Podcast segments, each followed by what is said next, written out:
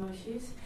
And uh, he's going to yeah, tell you everything about the marketing of documentaries in the age of social media. And uh, well, I met him in Lyon last uh, April, uh, and from all his remarks uh, at the pitches, I'm sure that in one hour he's going to tell you everything you need to know. So enjoy the session. Mathias, you. Thanks. Um, yeah, hi everyone. So, um, yeah, so in one hour, talking about uh, film marketing, or in particular social media marketing for documentaries, in one hour is obviously quite difficult. So, uh, there's quite a lot to say, but I try to uh, summarize all the main important points and the mo most important steps uh, to show you how uh, how to promote documentaries on social media. I try to make a session that with quite a lot of examples to show you in a very practical way how we work from uh, projects uh, we're working on. In case you, anyone is interested in the actual presentation, I already uh, uploaded onto SlideShare, so it will be available. I just had to remove um, I just had to remove the case studies and the specific examples from my uh, the projects I'm working on out of respect for our clients and uh, the people we work with, but all the kind of theories in there, and I give you the uh, the link at the end of, of the presentation. So, uh, just a few words about me so you understand where I come from and who I am. So, I'm originally uh, Swiss and Finnish. I'm at the moment living in Berlin. Uh, I've, I've got experience a little bit on, in, on both sides of the film industry. I uh, started my career uh, in Switzerland and in a small organization that supports filmmaking in Georgia, Azerbaijan, and Armenia. So that was definitely more the kind of art house uh, part of the business. Then I moved to London. I worked in uh, advertising, branding, and um, online PR uh, for really big Hollywood titles. So that was a little bit the time when I was a sleeping with the enemy. And, uh, and now for the past uh, almost six years, uh, six year, almost six years ago, I, I, started a company called Alphapanda. Now there's a small team, there's four of us uh, working really on uh, film marketing and in particular social media marketing. And now I would say that we've got one foot on both sides. We're doing all the social media for 20th Century Fox and Warner Bros. in Switzerland and on the other hand, we're also uh, working with quite a few independent producers, distributors. We're also doing the social media for the European uh, Film Awards. So we really try to keep a little bit of uh, both sides because it's interesting to work on big projects because you can experiment, you can do big things, but it's also interesting to work on the smaller projects because that's where my heart is. So I would say that uh, to go really into uh, practice and into the presentation, I tried to kind of think about the really step-by-step uh, process on kind of how to how to work, uh, how to promote a film or a project or a filmmaker. It's kind of uh, there can be different angles actually through social media. So I would say the six steps are quite logical you know, the first step is definitely to uh, to set a goal.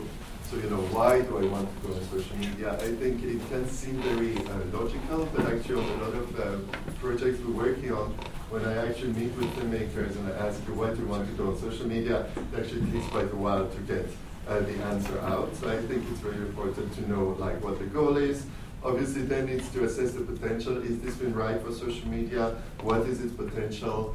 And uh, you know, sometimes maybe going on social media is not always the solution, and sometimes for certain type of films, maybe more traditional marketing can make more sense. I would say that's mostly the case with fiction films. Uh, with most documentaries are kind of more or less adapted to social media. Then the next step is really to identify the target audiences. Who are we going to talk to? How are we going to approach? Uh, sorry, how are we going to approach them is the next step. But who are we going to talk to? You know, what are the groups that can be interested in this film? Then it's really defining a positioning. So that means uh, how are we going to describe the project in one sentence so that everyone understands immediately what it's about and then uh, building the community, obviously, so that means attracting people and getting them to be interested in the film in the project. And then once we've got the community in place, it's managing the community. And then at the end of the presentation, I've got one very specific uh, case study, a project we worked on a year ago that was at IDFA two years ago. That's a film, it's a Polish-Danish co-production called Something Better to Come. I don't know if any one of you have seen that film. So just to show you in very in practice how how this works and what kind of work we did. And I also tried to take a, a project where you know, it was partly a success and partly not a success, so you can also see what worked and what didn't work, because I, I think sometimes it's also interesting not to only see like a super successful uh, project. So step one, uh, setting setting a goal, you know, and um, as I said, every that's always the, the first question I ask people when I talk to producers, or most of the time producers, I ask you, why do you want to be on Facebook? And they actually normally give different kinds of answers. The first answer we hear all the time is because everyone needs to be needs to have a Facebook page. I think that's a completely and utterly stupid answer to give because it's not true. There are plenty of ways of promoting films without having a Facebook page. Uh, it's not always the right way. And so I would say that's really the answer that, that, that you know shouldn't be. So I mean I would say the other possible answers are obviously can be more for promotional and commercial reasons. So that would be just basically increase the box office of the film.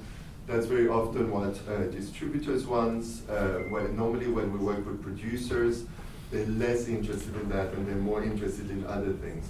I mean, another possible answer is in the industry. That's, what, for example, the case study I will show you at the end.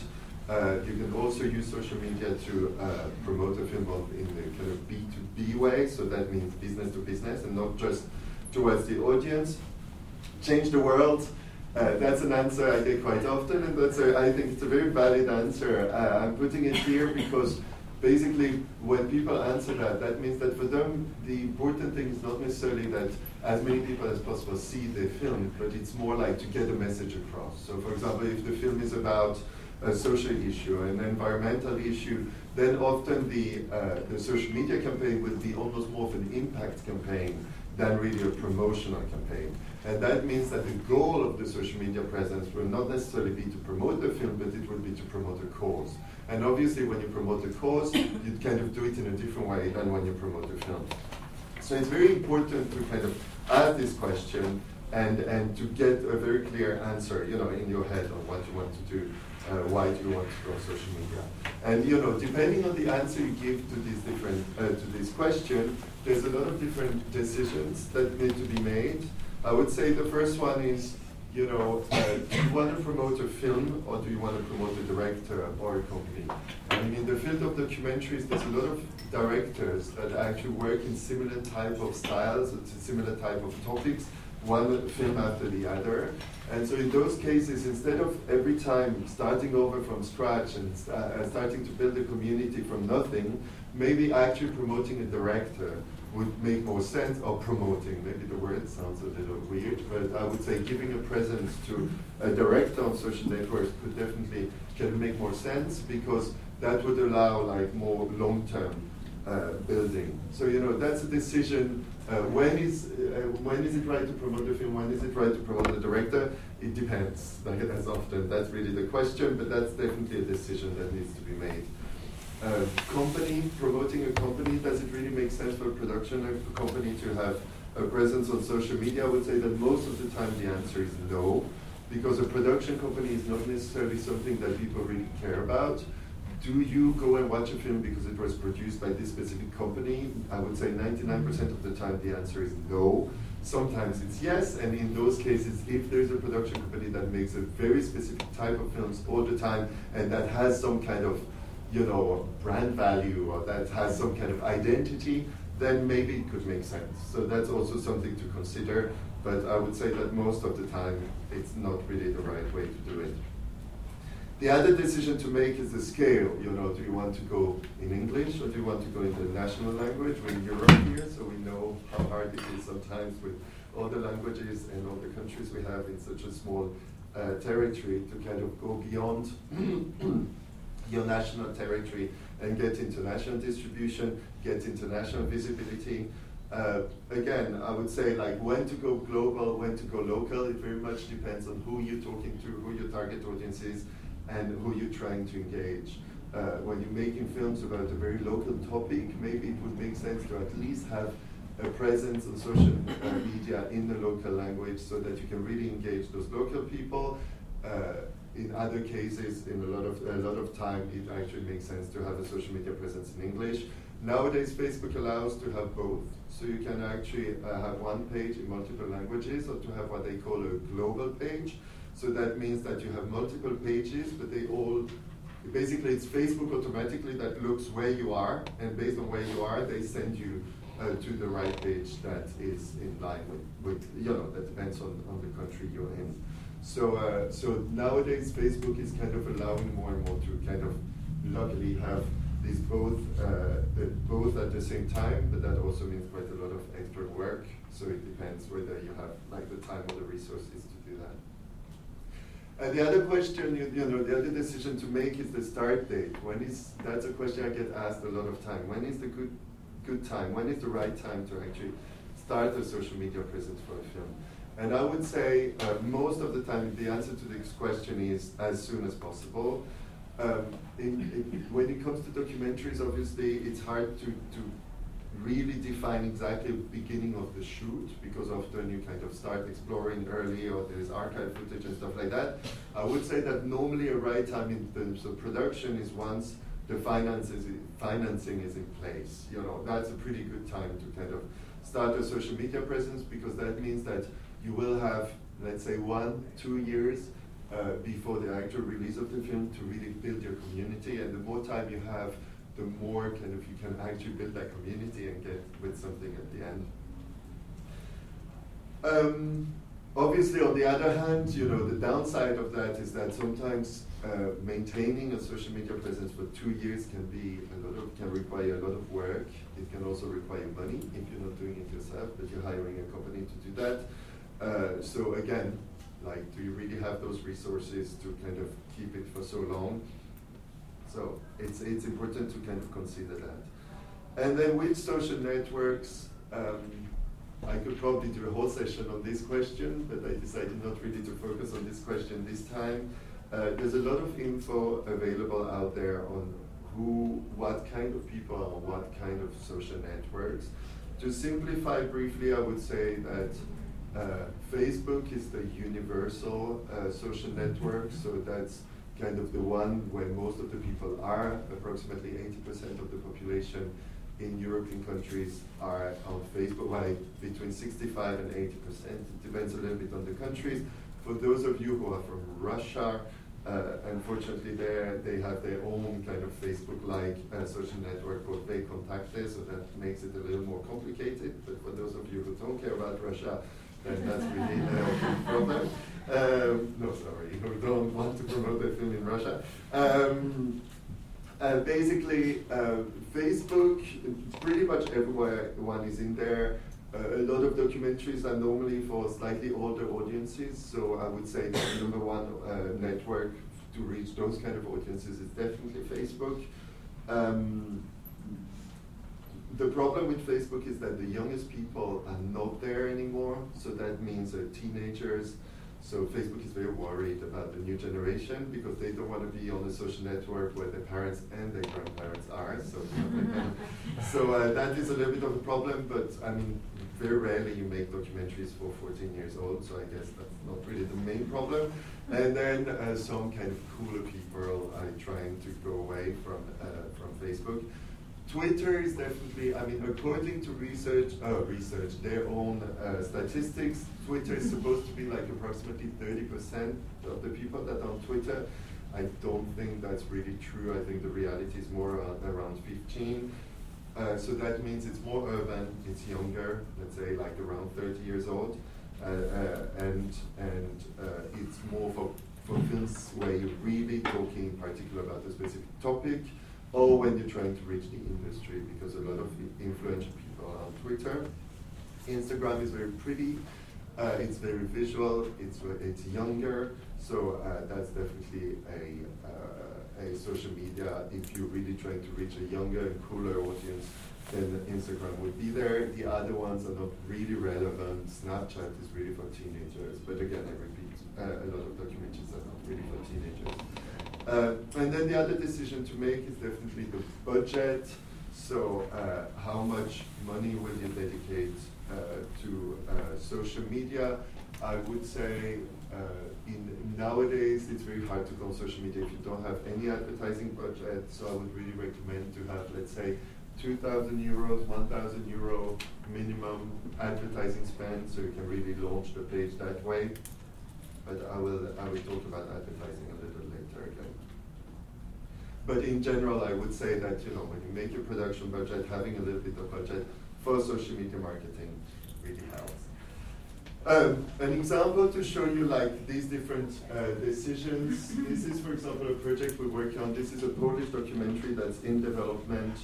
Um, they have, it's called The Future of Forever. As you can see, it's quite a complex uh, project because we have a documentary, we have a virtual reality experience, we have a mobile game, and we have a chatbot all at the same time. This is a project that will be ready in two years' time if everything goes well, and that will be kind of going to festivals probably six months later. So they, they, they, we, they decided to go very early on this because you know we wanted to create a, a, a big community around the film because we want to use that community to kind of prove also to the industry and to distributors that there is interest for the film.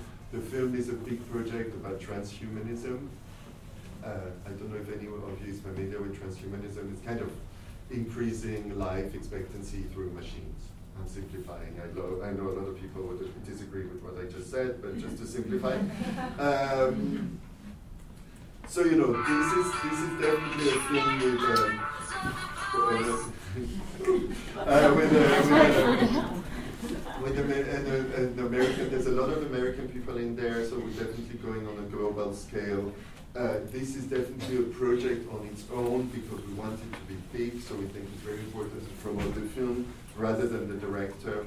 So it, and, and obviously these people, these producers have put, you know, put together a proper budget for social media. We're starting in pre-production, so they don't even have development funding in place, but they've already hired us to uh, do social networks. So just to show you that, you know, we asked the question like, what do you want to do, what do you want to achieve, and then that kind of gave us the basic rules on the social media presence. Another example is uh, we're working on a docu-fiction TV series that um, will be ready in one and a half year. Um, we will launch the, the presence for Clash of Futures 18 uh, at the beginning of next year. And so uh, at the moment, we're only working from the production company's page, LOOKSfilm, because at the moment we're just kind of more or less testing the audience so in this case, we have like, we will have a dedicated page for that, but for the first part of the promotional campaign, we're working from the producer's page because we identified that this was enough for us to kind of test a little bit the series, see who is interested, launch a little bit some videos and see who is interested in that, and then afterwards we will create a proper uh, Facebook page.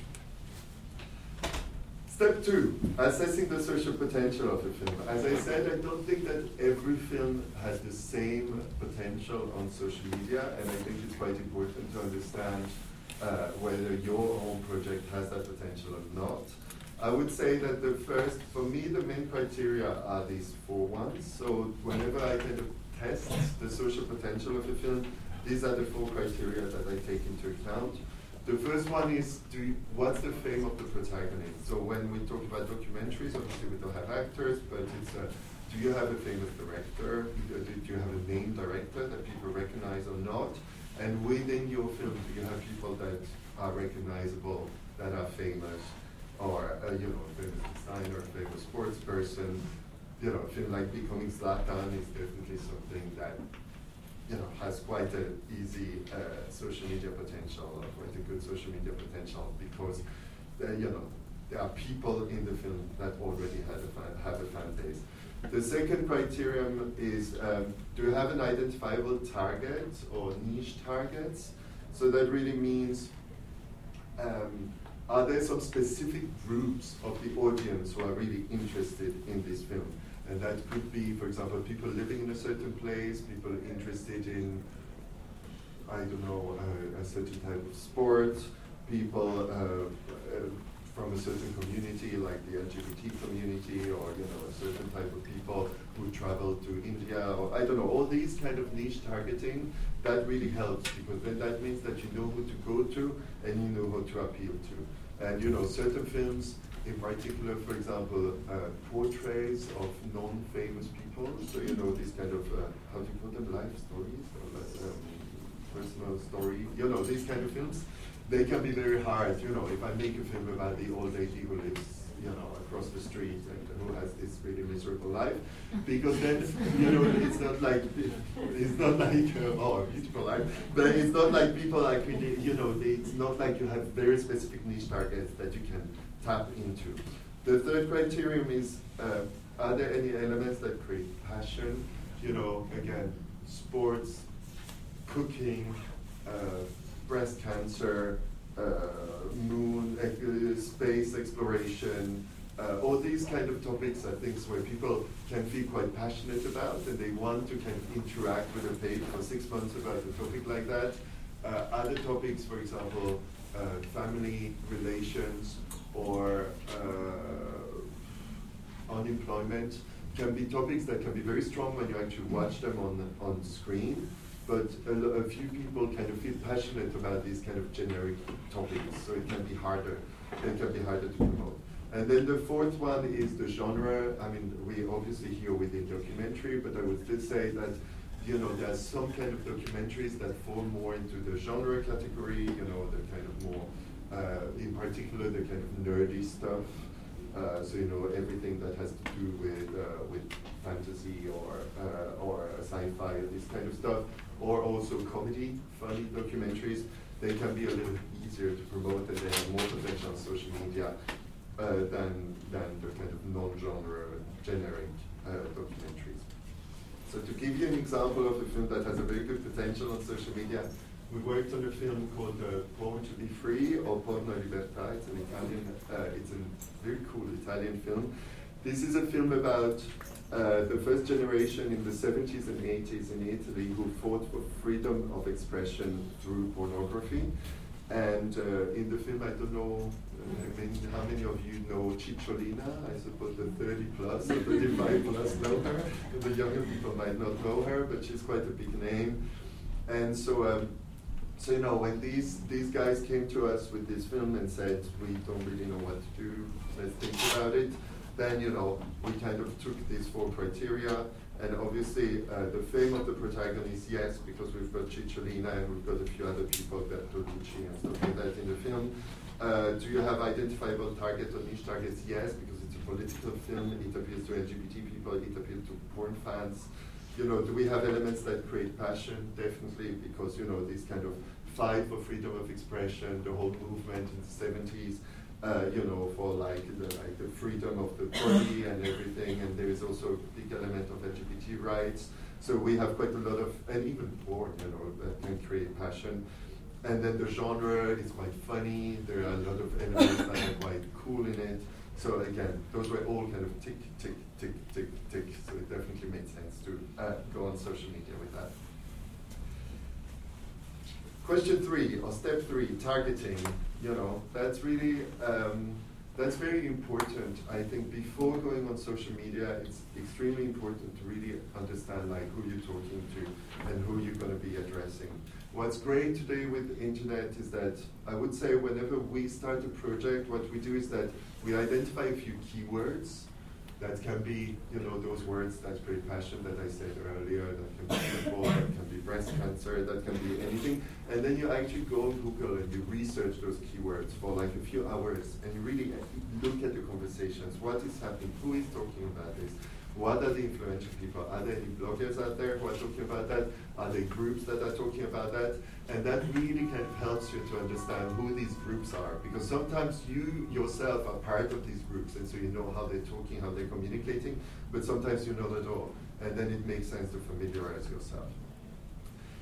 How do we define the target audience in marketing terms? We normally say that there is the primary target audience, so that's something, this is really for film, so um, for any type of film. Uh, so that we really define in demographic terms, so that's normally age, gender, and level of education and income. Um, the way I like to define the primary target audience is if you think about uh, water, and then when you throw a stone, then you know it makes circles like that.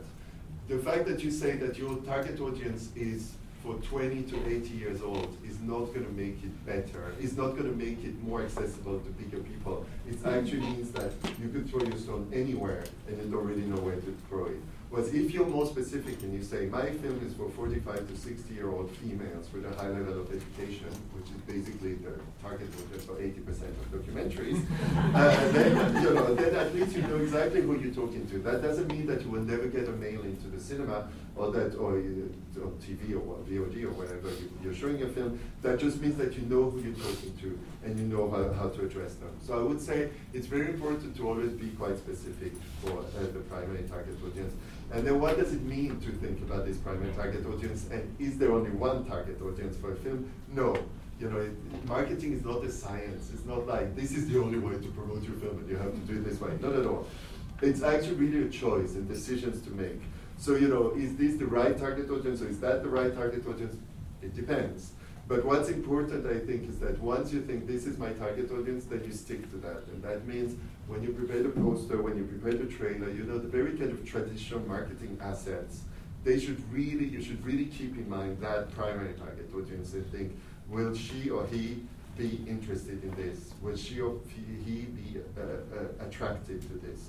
I think that really helps as an exercise. And then you have secondary target audiences. Those can be larger groups, or those can also be market niches. You know, people living in a certain place, people interested in a certain topic. Uh, you know, people from a specific, uh, I don't know, practicing a certain activity. All these kind of things are market niches. And when you work on documentaries, normally you have a lot of uh, secondary target audiences. I will show you an example, which I guess is the best way to, to show you that.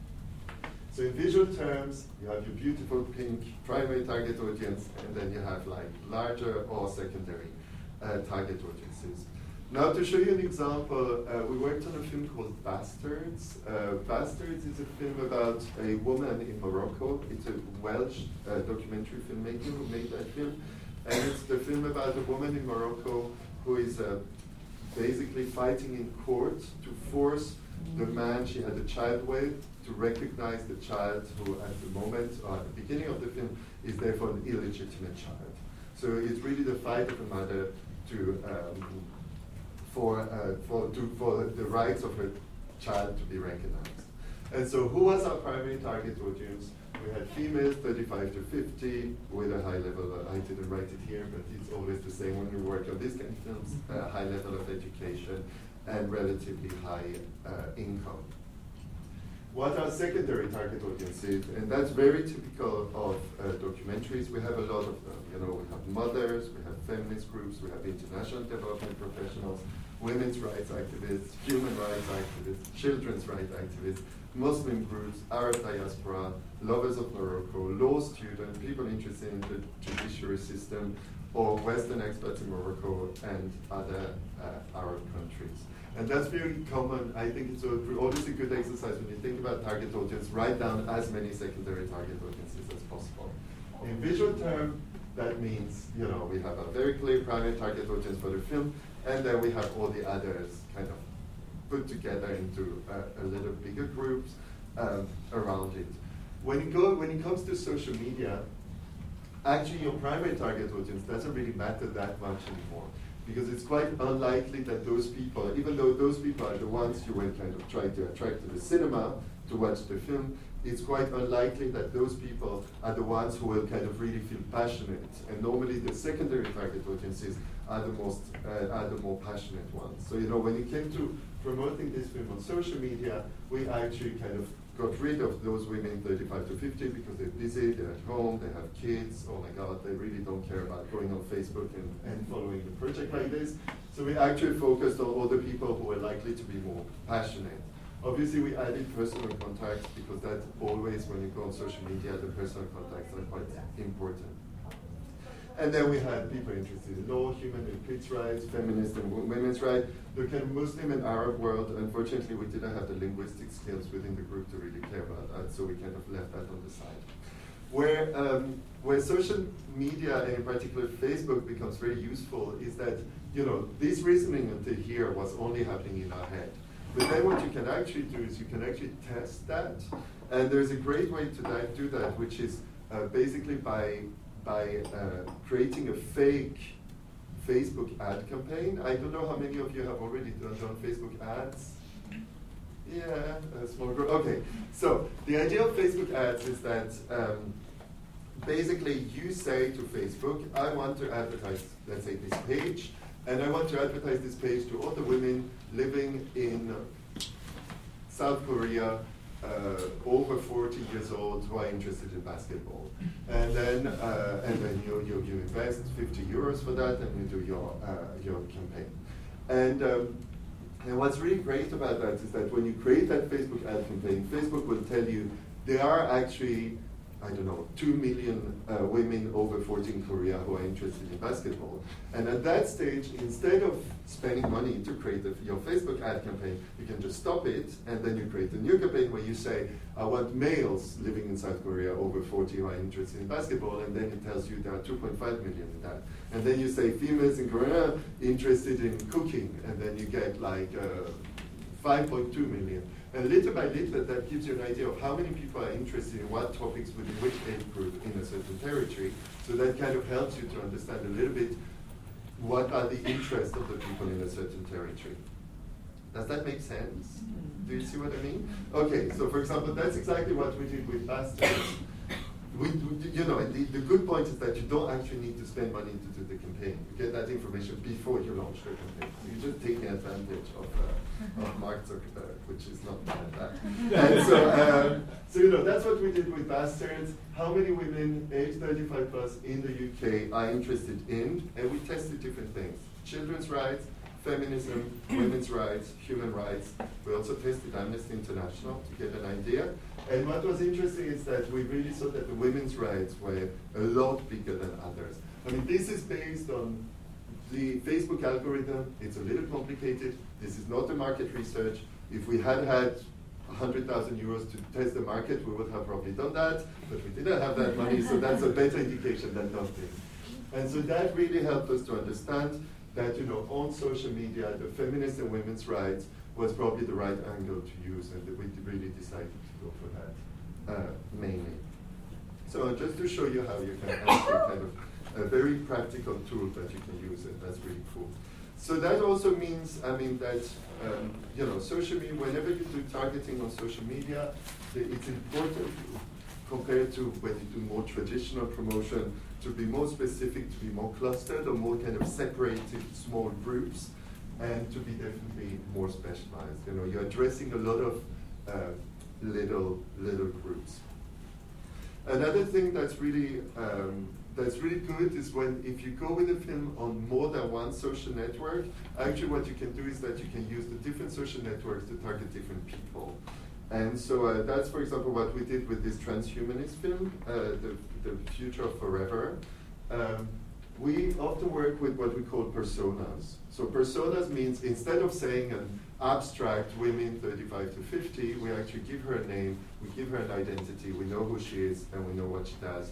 So that really helps us when we kind of then prepare the post and the content on social networks instead of just addressing someone very uh, kind of, how to say, very uh, non-specific, we know who we're talking to. So you know, for example, for the future of forever, this is our Facebook persona. So she's called Linda, she's 40 years old, she loves searching for Sugar Man, she has an iPhone 5 from 2015, so she's quite modern, but not the most modern.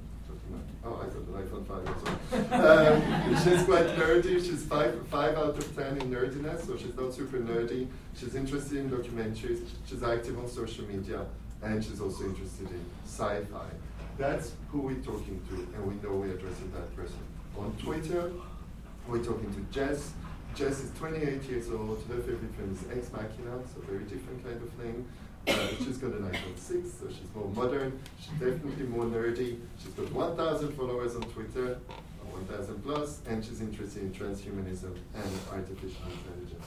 So, you know, this kind of helps us. This is, again, we kind of thought like, who do we want to, to reach with this campaign, and how are we going to separate those people between Facebook and Twitter. And so the actual person who is choosing what to post on Facebook, what to post on Twitter, has this image in mind and knows exactly, I'm talking to Jess, It, will this appeal to Jess or not?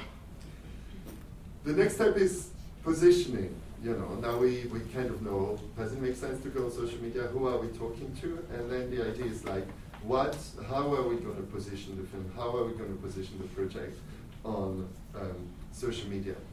My definition, the definition I like to give of positioning is really imagine that you're actually sitting on a bus and you have two people from your primary target audience behind you. So you have uh, Linda and, and Linda too, who are kind of talking to each other, and one of them is summarizing the image that they have of your film. So none of them have seen your film, and they're summarizing in one sentence the image they have of your film to the other one. That's something we do all the time with other people's films. You know, we say, "Oh yeah, it's that Danish film about uh, about the aliens," or "It's that." Oh yeah, it's that uh, Russian film about uh, that, that, girl uh, who uh, went against Putin. Oh, you know, we constantly summarize summarize uh, these kind of films, and so you have to think that people will do the same with your film. And so the positioning is a question of trying to kind of bring them into a certain direction because you think that okay, these are the two, three, four main strengths of my film that will be really appealing for that specific target audience. And these, these, they, therefore, these are the elements that I'm going to kind of insist on in positioning my film. I would say you can't really use more than three elements because people want to be able to understand what your film is in 20 seconds. So it's very important that you kind of simplify. I know it's a very hard exercise for someone, in particular for those of you in the room who are directors, because you spend five years of your life working on a film, and then I'm asking you to summarize it in 20 seconds, and it's a little bit like chopping your legs and arms and, and leaving like this much left. but you kind of have to do that exercise because if you do, don't do it yourself, the people will do it and they might do it in a wrong or stupid or non-appealing way. I would say that those kind of hooks can be a lot of different things. It can be the director, it can be the nationality of the film, it can be the genre of the film. If you have stars in your film, that will obviously play a role. You know, if you have a voiceover by, I don't know, Sinead O'Connor, that would definitely play a role. Did you win an award? I mean, you have to realize that people out there on the street have no idea what IDFA is or what Rotterdam Film Festival is or what, I don't know, Vision du Réel is. So, you know, when we talk about awards, we talk normally about national awards or uh, Oscars. Do you have talent in the film? Can it be the location? Can it be the topic? It can really be a lot of things. And what's important to understand is that a lot of the time people don't only go and watch a film because of, uh, of the topic of the film. It can also be, you know, because of where it was shot. It can also be because there is this person in it. So it can really be a lot of uh, different elements that are kind of attracting those people. An example of positioning is uh, this French film that we worked on called Like an Open Sky. Like an Open Sky is a film about the school for autistic children in the north of France, where um, where they're using a very specific, I think it's a Lacanian approach uh, to kind of uh, treat these autistic and psychotic uh, children. A very beautiful film. It's a very poetic way uh, film. So you know, in this in this case, we identify three hooks for the film. The kids, because people love kids. Uh, the kind of feel-good element, you know, it's not a very easy topic. So we thought, like, if we start promoting the film as an uh, autistic, you know, oh, we don't really want people to say, oh, is that film about psychotic children, you know, because that would not really give the right, right impression of what the film actually was. So we wanted to insist on the feel-good element, and we wanted obviously to insist on the fact that it's a documentary, because when you work with documentaries, that's normally one element that you always use the genre. And so combining these three into one positioning statement, we end up with a poetic and uplifting documentary which shows how every child can find his or her own path in life. That positioning statement is not necessarily something that you stick on the poster of your film. It's more an internal tool that everyone that's working on the promotion of the film will kind of use, and they know how to talk about the film. And so as a result of this positioning, you know, the poster, we worked on this film in, in Spain and Bulgaria. So, you know, we end up with like a poster like this, which is very uplifting, very cute, very kind of feel good. We really insist on the kid, on the kid element. So you know, it's really to show you how like a positioning translates into practical activities. When it comes to social media, uh, basically it's important to understand that you're not really promoting a film anymore, but you're promoting more an experience. And therefore, you know, when you're just promoting a, a no, normally like doing traditional marketing for a film, you're really promoting two hours in a cinema or two hours at home watching. When it comes to social media, you're actually, you know, selling people what is the product.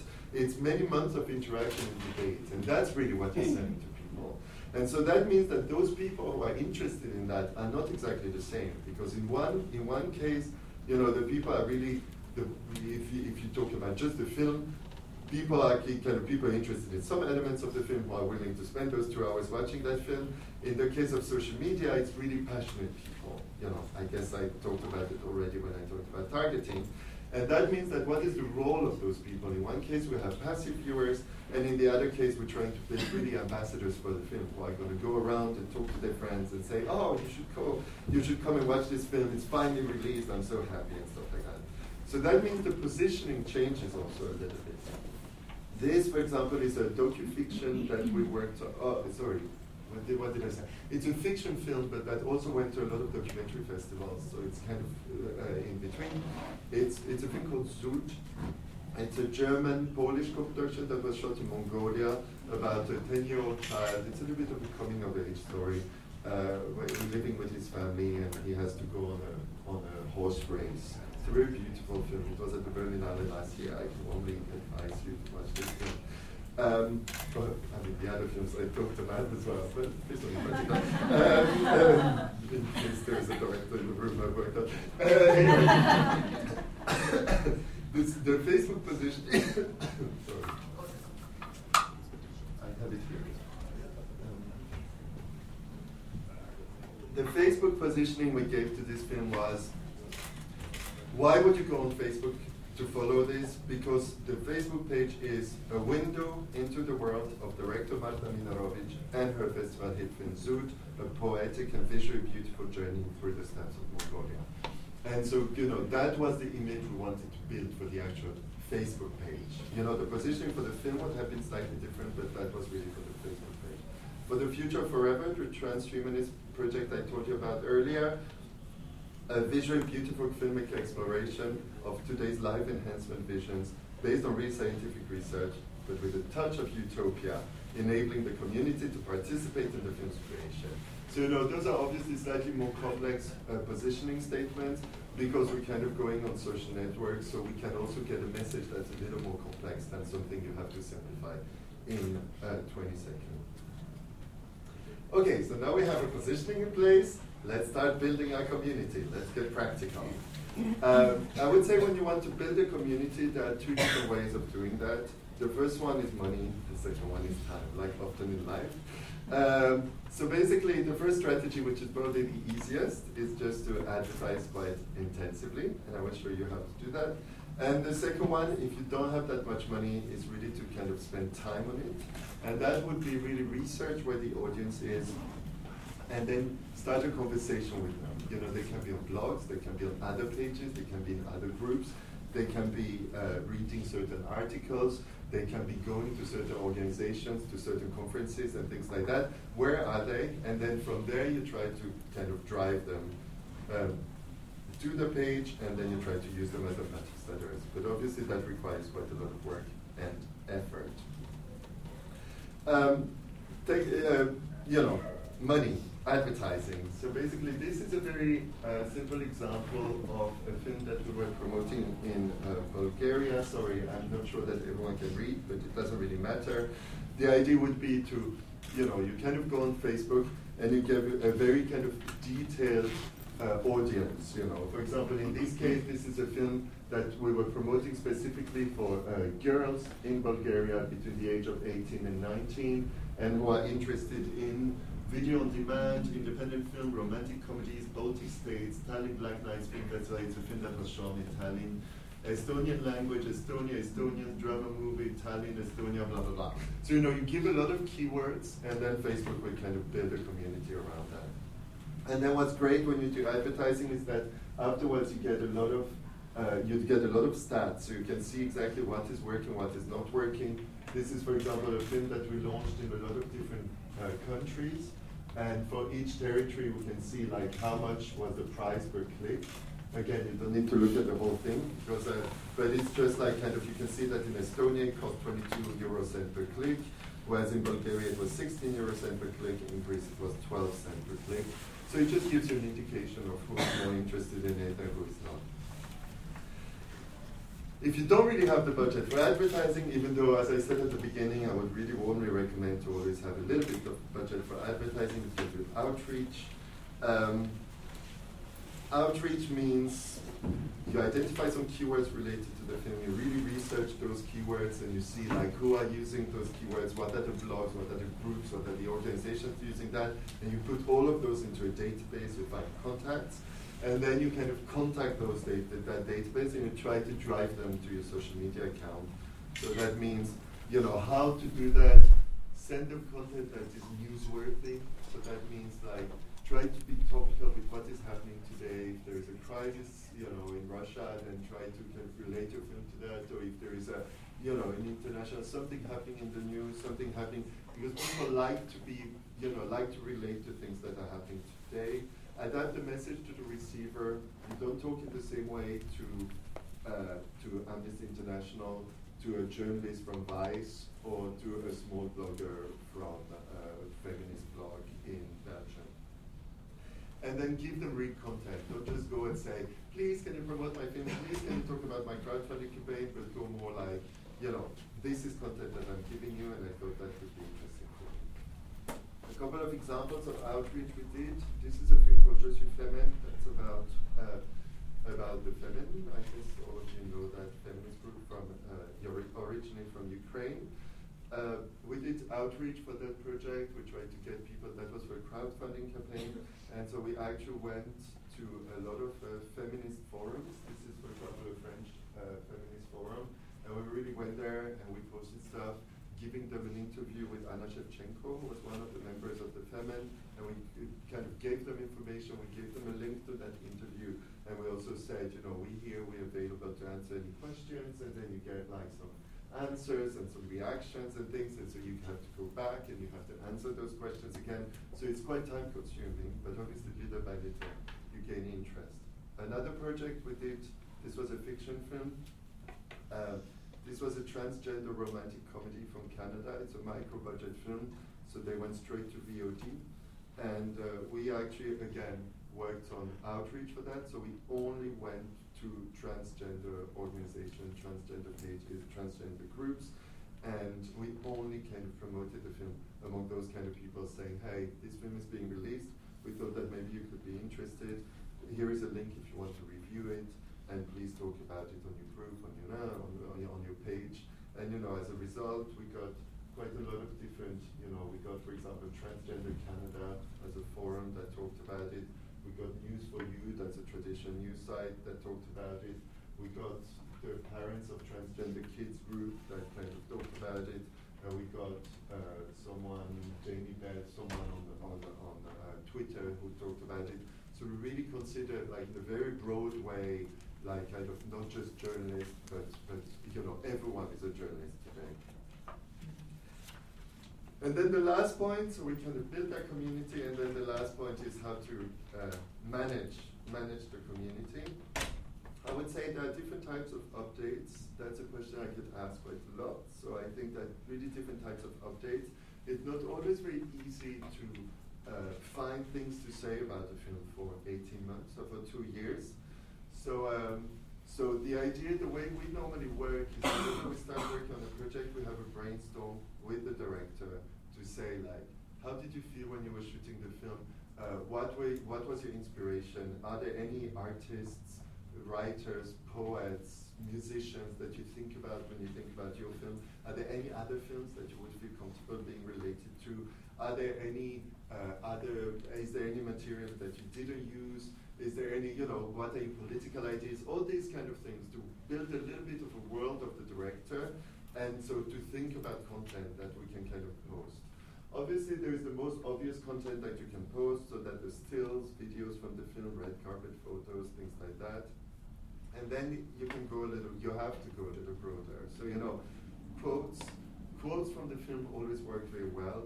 You can also find quotes from celebrities. So, you know, I don't know, Salman Rushdie said, I can't, uh, you can measure the freedom of a society by measuring its acceptance of porn. And you know that was something very useful for us when we promoted Porn to be Free because that's exactly what we wanted. So you find a photo of uh, Salman Rushdie on Wikipedia, so it's free of rights. You post it on your Facebook page and you post that quote. And people will associate your little film that nobody's heard about with a big author that is, you know, considered to be really smart and that is actually saying something very smart. So, you know, that's the idea. With quotes, you're kind of associating your film with different people that you want to associate it with It can be for birthdays, you know, you can kind of find ways of, of using those quotes. It can be external links to articles or retweets for people who are talking about uh, uh, similar topics to what is kind of treated in your film. It can be fun facts. You have to talk a little bit in social media language. People love uh, fun, more fun stuff. So sometimes your quotes and stuff can be a little more fun. Uh, it depends on the film if your film is about breast cancer, maybe fun facts are not the best thing. Uh, inspiration, uh, yeah, what was the inspiration of the director? Uh, where did they get the ideas from? You know, these kind of things. You can use that. Competitions, you'd be surprised how, how much people love competitions. So if you can give them free tickets, if you can give them uh, uh, free downloads and stuff like that, they will take part in competitions and they will share that. And um, and interactive updates in general, you know, try to have updates where people are kind of encouraged to kind of write comments and to say things, to interact. And then cross promotion, you can do, you know, if you have a Facebook page and a Twitter account, it makes sense to send people from one to the other, you know, in one way and in the other. So a few examples, this is a documentary about old ladies in Italy that, uh, who, that did a crowdfunding to actually go to the sea because they had never seen the sea.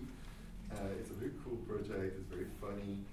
And, uh, and here we had a, a, trailer launch. This was quite interesting. This I took this uh, less than one hour after publishing the post, and we already had more than 1,000 views without sharing, without you know any ad spend, 23 shares. So what happens is that video material in general works extremely well.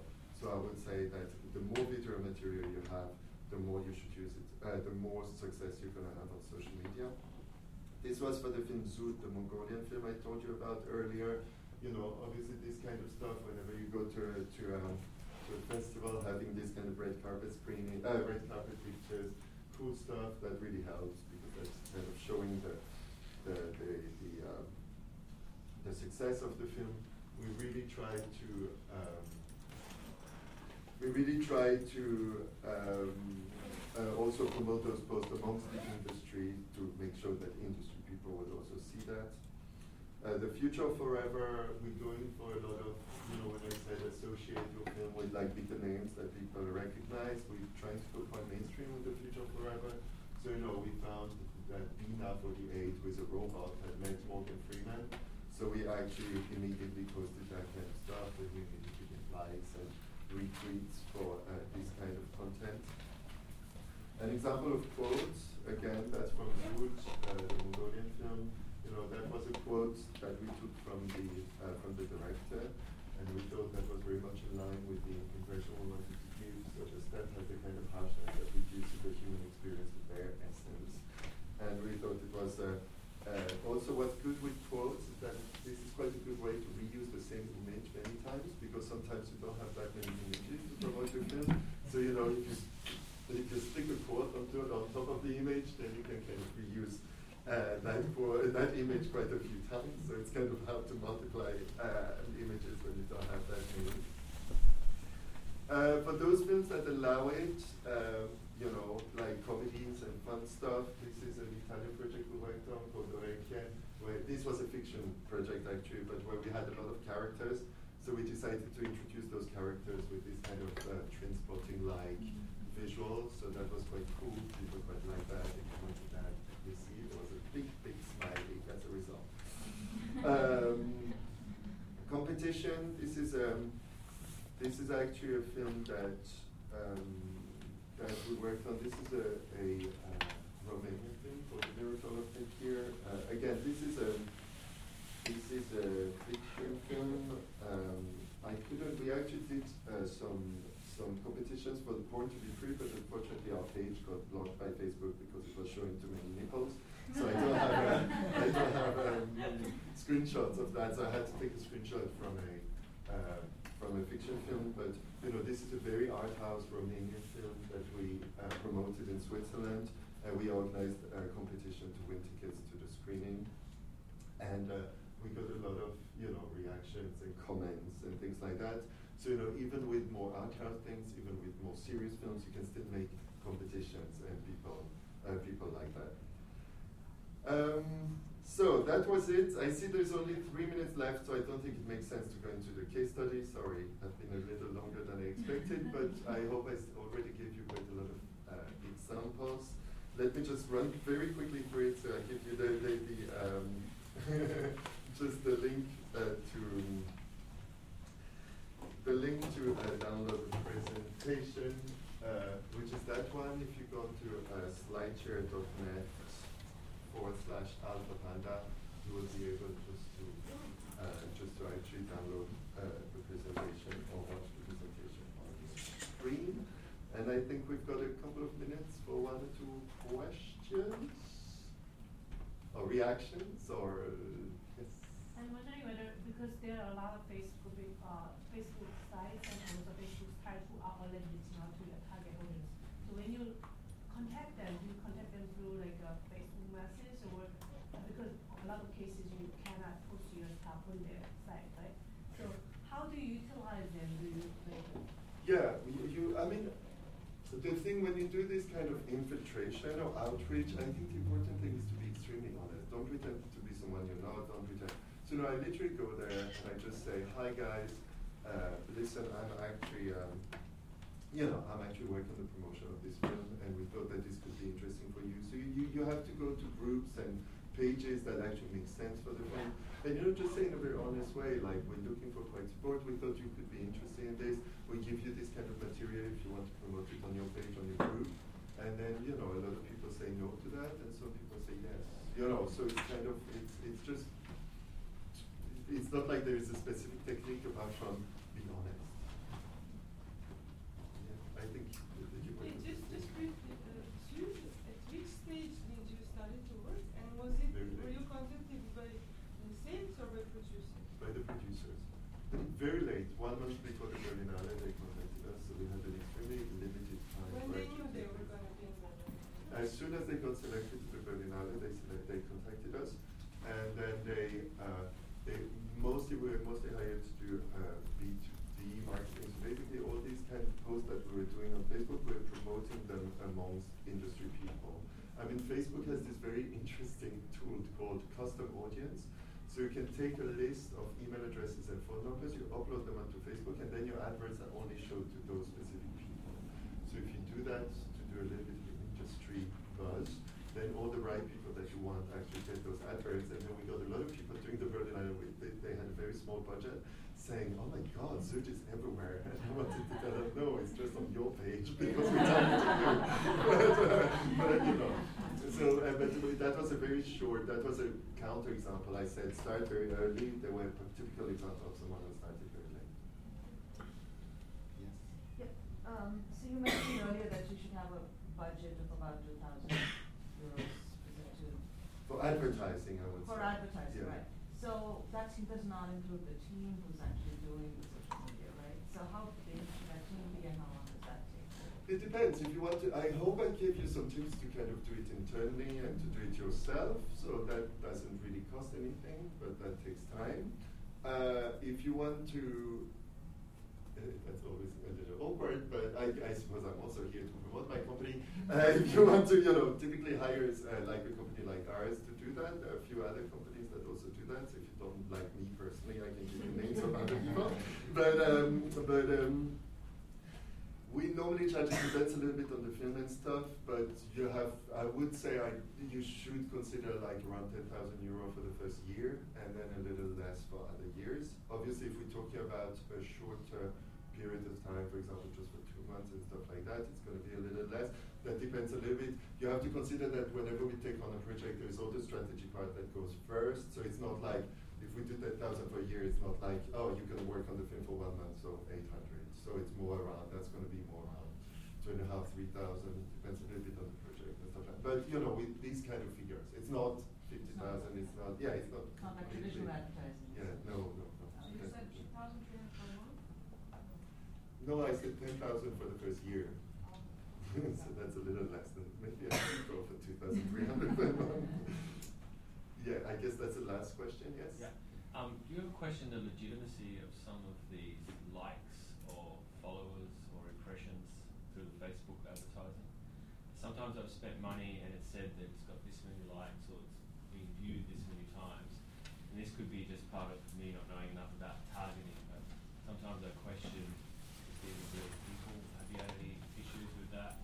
Yeah, I think views is becoming a big problem with videos because now you have autoplay. So that means that actually how many people have viewed your video, and that means the first six seconds of the video. So that means until they actually click and say, stop, stop, I hate you. So that's not really what you want as a reaction. So I would say, uh, I would say promoting videos is becoming more difficult with Facebook. Likes, they're genuine likes. You know, there's still people kind of clicking on like for your page, and particularly if you target them right. And I think when you do this kind of, it happens to do like, you know, campaigns that are not very well targeted, and then you end up with these kind of very random likes. Mm. But if you target right, then you see an increase in, in, in activity, in interaction, and that means that done it right. So I would say in general, at the beginning of a advertising, at the beginning of a launch of a of page, you should always use more like page advertising. So you should advertise the page to get as many likes as possible for the page, Yeah. and then afterwards you can go a little more on onto uh, promoting your posts, so that you know someone sees specifically this uh, trailer, someone sees specifically this update. But at the beginning, you need to have one and a half thousand fans to just appear credible. And just to give you an idea, when you do a good targeted campaign, it ends up costing approximately 20 cents per like. That's always what I think in my head. So if you invest 1,000 euro in advertising, you're going to end up with 5,000 likes. Then that's not always the case, but just to give you a rough. Just so, so it's not that expensive if you want to have 1,000 likes, do a 200 euro campaign. You know, I mean, it's not a huge amount. So I would say you need to have 1,500 likes on a page to even appear credible. Because those pages where you have 127 fans. All right. Well, thank you very much. Sorry,